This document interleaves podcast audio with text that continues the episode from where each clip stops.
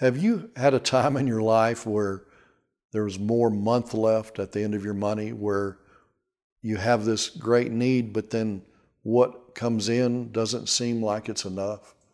Tune in to the next broadcast of Wisdom for Living. We're going to show you how to bless what doesn't look like enough, and God will multiply it, and it'll be enough and extra for you. Welcome to Wisdom for Living with Greg Mohr. Join with Greg as he shares truth from the Word of God that will help you grow in wisdom and successfully navigate a balanced life with family, marriage, finances, and relationships. And now, here's Greg. Well, welcome to today's broadcast of Wisdom for Living. My name is Greg Mohr, Greg Mohr Ministries.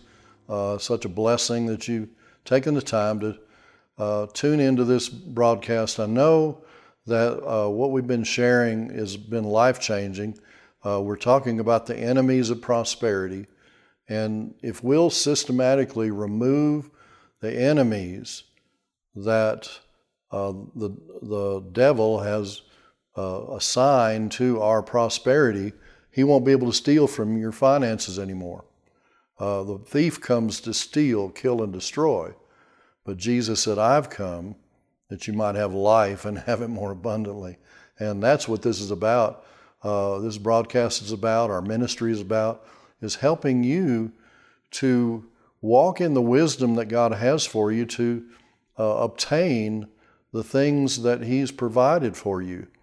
God's not holding out on you. He's got abundance for you. And so this today's message, I know, is going to be helpful, and so thanks for tuning in. I want to tell you a funny before I get started. This is called Boss Hog. So a guy called up the church secretary and said, I'd like to speak to the head hog at the trough. The secretary was highly offended. She said, if you're referring to the pastor, you're going to have to refer to him as that and not the head hog at the trough. The guy said, well, I'm thinking about making a $10,000 donation to your church. The secretary said, well, hold on just a minute. Porky just walked in. Oh, that's funny. Oh, that's awesome. So, we've talked about several enemies of prosperity. And what I've discovered in ministering to people for over 40 years is that many times people are doing the right things that they're taught. They're giving, they're walking in a measure of stewardship, but there's still these enemies that are in their hearts that have to be driven out. God has called us to have a right attitude or a right relationship with money, and that's where I see that people miss it so many times is they're doing things by obligation or doing the right things that they're taught, but they don't have the right relationship with money in their hearts. And so we want to establish that. We want to run all the enemies out of your heart. And so this is how we're doing it. We're just identifying the enemies. So then you're equipped with tools then to run them out of your life. So we've already talked about the first enemy of prosperity is just ignorance of the purpose of prosperity. The purpose is for you and I to be blessed, to be a blessing, that we would have enough and extra. And so it's never enough whenever you face lack to pray for just enough. Pray for more than enough. Pray for double. And it gives the enemy a double black eye. If one of your children needs tuition, or you need tuition for college or Bible school or Christian school or something like that, why don't you believe God and ask God for someone else's tuition? If you need if you're behind on a car payment, why don't you ask God to pay for someone else's car payment or house payment? Then when God provides it, it not only blesses you, but then now you've been an instrument to be a channel to be a blessing to someone else. And Then there's, this whole thing we talked about, just the hindrance of a poverty spirit, where we have a poverty mentality. And then in our last lesson, we talked about blindness, just not having a revelation of the Father's care for us. Man, He's your Father. You're His own. He loves you.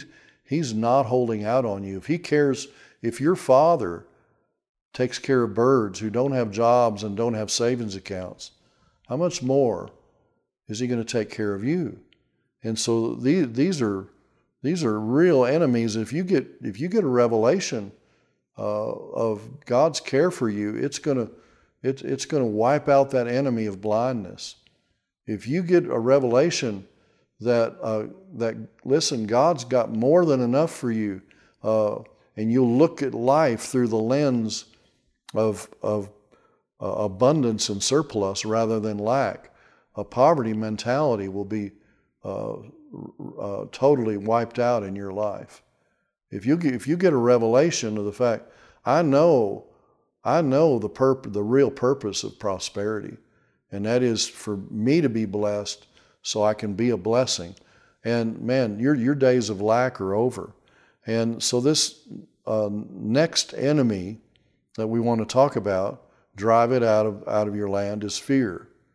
A major hindrance to people experiencing prosperity is fear.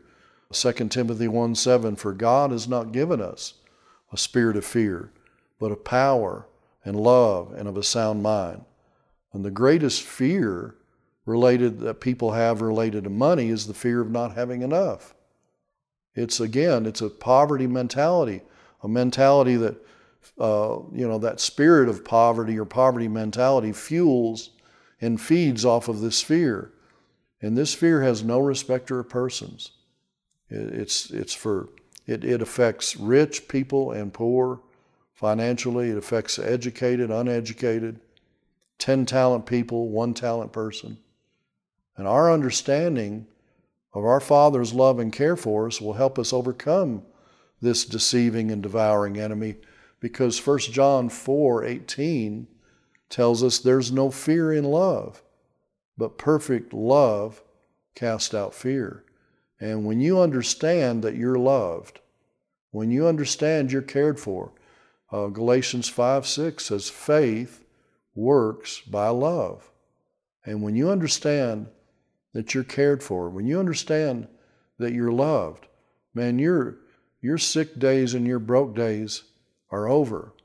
I was trying to get this point across when I was teaching in my church that I pastored in Texas several years ago, and I was actually sharing a message about how that you're the favored of God, and. And I actually, we were at two of our granddaughters' dance recitals the day before on a Saturday, and there were like 200 girls, and there were like 50 dance recitals in this. I don't know how long it took, 4 hours, 4 hours, and so and their dances were like number 7 and number 48. And so we had to, we enjoyed the dances and all that, but I actually had my AV people put a picture of Addie and Madeline, and they were probably 6 or 7 years old at the time. And I put those pictures up there on the slide while I was teaching, and I was saying, there were 200 girls in that dance recital, but there were 2 of them that had our favor. There were 2 of them that we took pictures of, and I showed the pictures, and I said, they didn't do their dances perfect, they didn't do everything just right, but man, they have a place in our heart. And I said, I shared with the people, I said, you're God's son or daughter, and your picture is on is on his mantle, and he has favor over you, and he has favor in your life.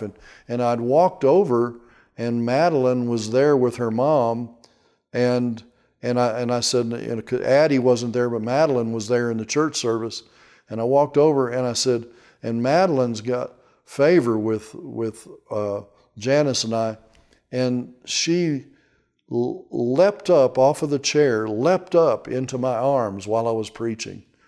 It was like, man, the whole sermon was over. It was just like, here was my granddaughter who didn't understand totally every point of my message, but she saw her picture up there, and she knew that I had that she had favor with me, and she leapt up in my arms. Listen, God wants to just do that with you right now and remove fear out of your life.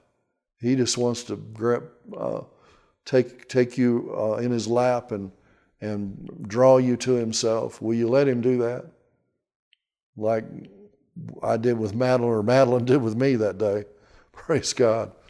Genesis 15, verse 1, God's talking to Abraham, and he said, after these things, the word of the Lord came to Abram in a vision, saying, do not be afraid, Abram. I am your shield, your exceedingly great reward. What were these things that Abram was tempted to get into fear over? Well, he had just tithed to Melchizedek, and he had just left money or reward or bribes on the table that could have been construed as trusting in those kings rather than God for his provision.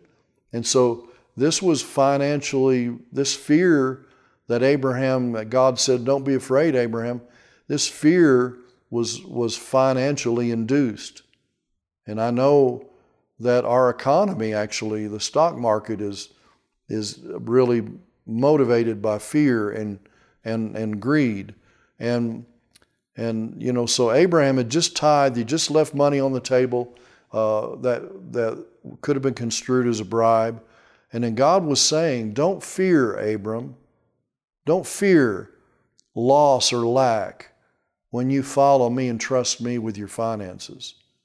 Because it's not what you hold on to that protects you from lack. It's what you give in obedience. It's what you trust God with. God can do more with 90% than you can do with 100 if you're trusting him. And he was saying, look, I'm your shield. Your shield from what? Your shield from poverty. I'm your shield from poverty. I'm your shield from lack. And I'm your reward.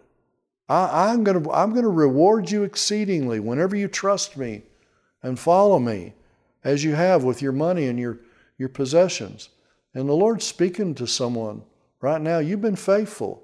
You've followed him. You've obeyed him. His favor is over you. Just as I shared about Addie and Madeline, our two young grandchildren, our favor was toward them. They had favor with us. You've got favor with God. Don't fear lack. Don't fear, loss. Don't fear. Don't wave when you give in obedience to God. Don't wave goodbye to that. That's going into your future, and it's going to produce a great reward. He said, "Look, I'm your shield. It's not what you hold on to that shields you from lack. It's what you trust God with. It's what you give to him." And the attitude to develop toward money that will counteract fear is simply trust. It's just trust. The real issue with tithing, and I'm not going to argue with people about whether or not you should tithe. I understand we're not under the Old Testament curse where we're cursed if we don't tithe. But I found it to be true, if I give to God first, if I give him my first and my best, rather than the leftovers, I found out that really releases my heart in a greater trust to him. Again, that he can do more with 90% than I can do with 100. And the real issue with tithing and giving is not our money, but it's our trust. And if you're still looking at giving when God leads you to give, whether it's to a church or a ministry or an individual or give to the poor, if you're looking at that as a loss and waving goodbye to it, you're not yet trusting. It's possible to tithe and to give consistently and still not trust. And if you're giving out of obligation or out of fear that if you don't give, your finances will be cursed, you're not trusting. God wants our hearts, not just our money. And our attitude toward money reveals our hearts and who or what we're trusting.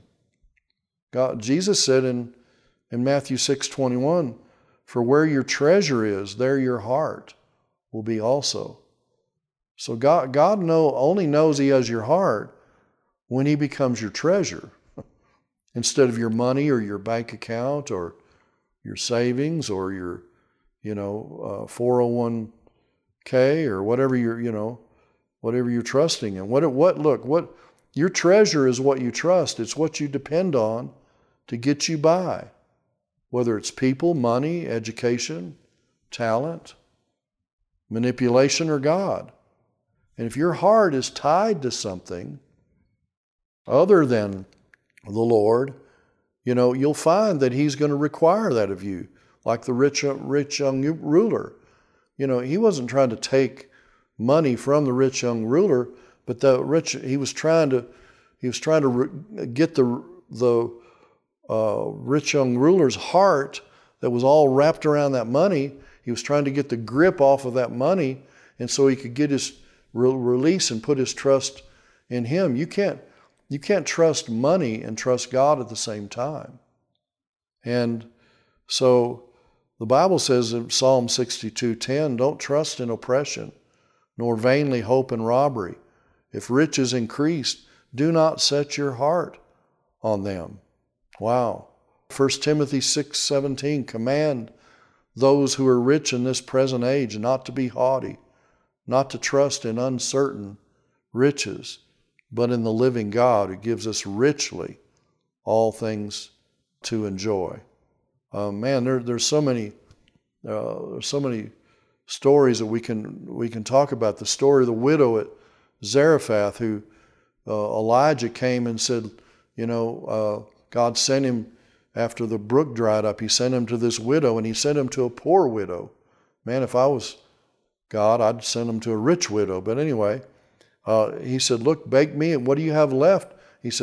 She said, "Well, I just have enough to make one cake." Enough oil and meal for one cake. And He said, "Well, you bake me a cake first." And so he was attempting to get her trust in the Lord that He represented. And then what it did was it provided for them financially all that next season. Very, very powerful. But Psalm 34:22 says, "None of them that trust in Him shall be desolate." And trust, my brother and sister, it's developed through intimacy and knowledge of the Lord and by experiencing His faithfulness. Let me ask you a question. What do you think the correct answer to this is? Did Jesus ever face lack Himself? Did He ever face lack? Many people say, "Well, no, He didn't. God always provided," and God always did provide. But I want to submit to you that Jesus did face lack. And I want to show you how Jesus faced lack and how He dealt with it, and how you and I can learn how to do that through our trust in God. So in John chapter 6, we read the story where Jesus was feeding the 5,000. Verse 5, it says, "Then Jesus lifted up His eyes, and seeing a great multitude coming toward Him, He said to Philip, 'Where shall we buy bread that these may eat?' But this He said to test Him, for He Himself knew what He would do. And Philip answered Him and said, 200 denarii worth of bread is not sufficient, it's not enough for them, that every one of them may have a little. And one of his disciples, Andrew, Simon Peter's brother, said, well, there's a lad here who has 5 barley loaves and 2 small fish, but what are they among so many? In other words, it's not enough. But then Jesus said, make the people sit down. And in another gospel, it says he set them down in groups or companies. And now there was much grass in the place. The men sat down in number of 5,000. There were probably, 15,000, 20,000 with women and children. And Jesus took the loaves, and when he had given thanks, he distributed to the disciples, and the disciples to those sitting down, and likewise of the fish as much as they wanted. And so when they were filled, he said to the disciples, gather up the fragments that remain, and nothing is lost. This is so powerful.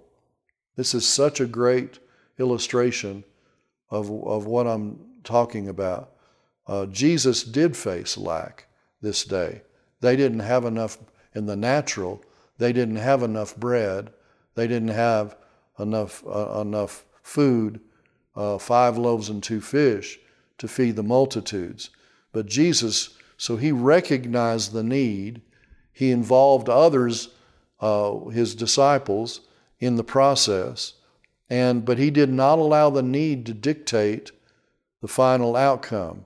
He believed in God, and when he asked the people to sit down in companies and groups, and that gave them expectation that something was going to happen. And now watch. You got to get this. What did Jesus do with what didn't look like was enough? What did he do? He said, send that little boy away, right? Get him out of here. That's not enough. Go, let him feed somebody else. No, he said, bring it here. And with what didn't look like was enough, he lifted it up and he blessed it. And he gave thanks for it. God multiplied it. And it fed the multitudes, but not just that. It didn't just do that. The purpose of prosperity is to have enough and extra. It fed the multitudes, but they gathered 12 baskets full. It was enough and extra. Have you ever had more month left at the end of your money, and you needed $2,000, but only $500 came in? Many times what happens is the reason why we're not blessed is because we curse what doesn't look like is enough. That's not what Jesus did. He blessed, and then God multiplied. He blessed it and gave thanks for it. I remember one time we were pastoring, and I knew how much money, just like you know how much money it takes to take care of your household. I knew we had to have so much money to meet the needs every week. And if it was enough, it was a good offering. If it was more than enough, I said, that was a really good offering. And one time I said, it wasn't enough. And I said, that's not a good offering. And the Lord said, who said that? And I said, well, I guess I did. And he said, there are no bad offerings. He said, what did I do with when what was presented to me didn't look like was enough? He said, you're cursing what doesn't look like is enough. I blessed it. I gave thanks to it for it. God multiplied it, and it became more than enough. Listen, friend, you may be in that situation today. Doesn't look like there's enough. Doesn't look like there's more month left at the end of your money. There's not. But take what you have. Lift it up before God. Bless it. Don't curse it. Don't say it's not enough. Bless it and give thanks for it. God will multiply it, and he'll make it enough and extra. I believe that. Listen, we've tried this. We've done this. So we brought. I told my staff. I called my staff in. I said, guys, I'm repenting. I've been cursing this offering. We will never have another bad offering. And so from that moment forward, even when the money didn't seem like it was enough, We brought it in. We said, this is a good offering, Lord. We're blessing it. It doesn't look like it's going to meet the needs. We're giving thanks for it. You know what God did? He multiplied it. You know what He's going to do for you? He's going to multiply it in your life too. I just speak a blessing over you. Trust God with your finances. Confess His favor over your life. Bless what doesn't look like enough. Give thanks for it, and God will multiply it in Jesus' name. God bless you. Thanks for tuning in to Wisdom for Living. Today's teaching, Enemies of Prosperity, is available in a 5-part CD or DVD album, or on a USB flash drive containing both audio and 4K video. Also, today when you order Enemies of Prosperity in either CD, DVD, or USB, Pastor Greg will give you a free copy of his book, A Prosperous Soul. This powerful book contains biblical truths that will help you discover the key to a life of health and prosperity. Go to gregmohr.com and get your free copy of A Prosperous Soul when you order Enemies of Prosperity today. I want to encourage you today to become a partner with Greg Mohr Ministries. Man, if you've been fed, if you've been blessed by these broadcasts, just want to encourage you, go online to gregmoremohr.com and partner with us.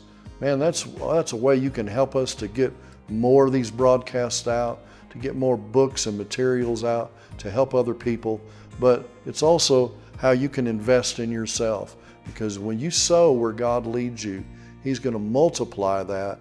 It's going to not only come back to your life, but it's going to create many thanksgivings by other people who are receiving through your sowing. So I would love to connect with you and partner with you.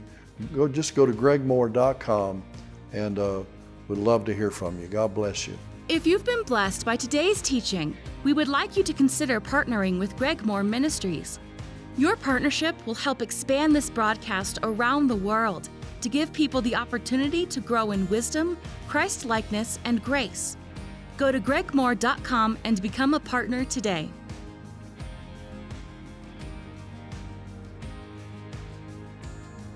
Remember, you can order resources or partner with our ministry at gregmohr.com, or by writing to us at P.O. Box 7702, Woodland Park, Colorado 80863. We look forward to hearing from you today.